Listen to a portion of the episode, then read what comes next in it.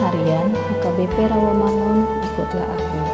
Kamis 7 Desember 2023 dengan judul Melakukan Keadilan dan Kebenaran.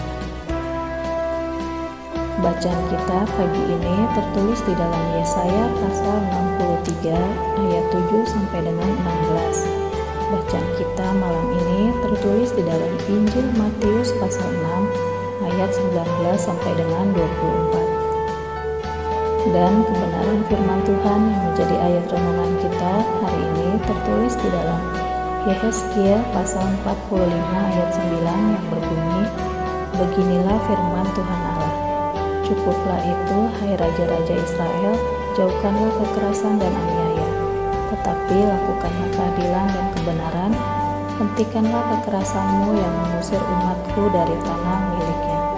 Demikianlah firman Tuhan Allah Demikian firman Tuhan. Sahabat, ikutlah aku yang dikasihi Tuhan Yesus.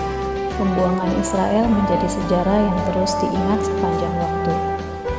Bangsa yang diselamatkan karena kasih kemurahan, namun berbalik menjadi tinggi hati dan sombong, merasa sebagai bangsa pilihan. Mereka dibuang karena dosa-dosa mereka yang ternyata tidak berperilaku seperti umat Tuhan. Sayangnya, praktik kekerasan itu justru dilakukan oleh para raja, petinggi, dan para bangsawan Israel. Dalam ayat ini jelas bahwa mereka melakukan kekerasan dan aniaya kepada orang-orang sebangsanya. Mereka meminta upeti yang tinggi dari rakyat demi kesejahteraan mereka, dan bahkan mereka tega mengusir rakyat dari tanah mereka apabila mereka tidak membayar pajak. Untuk itulah Allah memakai Yehezkiel untuk bernubuat bahwa mereka akan kembali pulang ke tanah mereka. Namun setelah keluar dari Babel, Allah meminta para raja untuk kembali melakukan kebenaran dan keadilan sesuai dengan kehendak Allah. Orang-orang pilihan Allah harusnya menunjukkan kebaikan Allah kepada orang-orang. Akhir-akhir ini banyak orang yang mengaku anak Tuhan ibadahnya lancar tapi kejahatannya juga lancar. Mereka lupa melakukan kebenaran hidupnya. Pada minggu Advent pertama ini, biarlah kita boleh mengalami pertobatan sejati.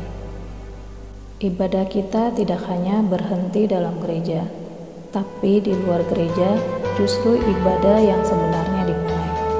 Apa pun profesi atau status sosial kita, haruslah kita ingat bahwa Dia mengharapkan anak-anak Tuhan untuk memperlihatkan kebaikannya.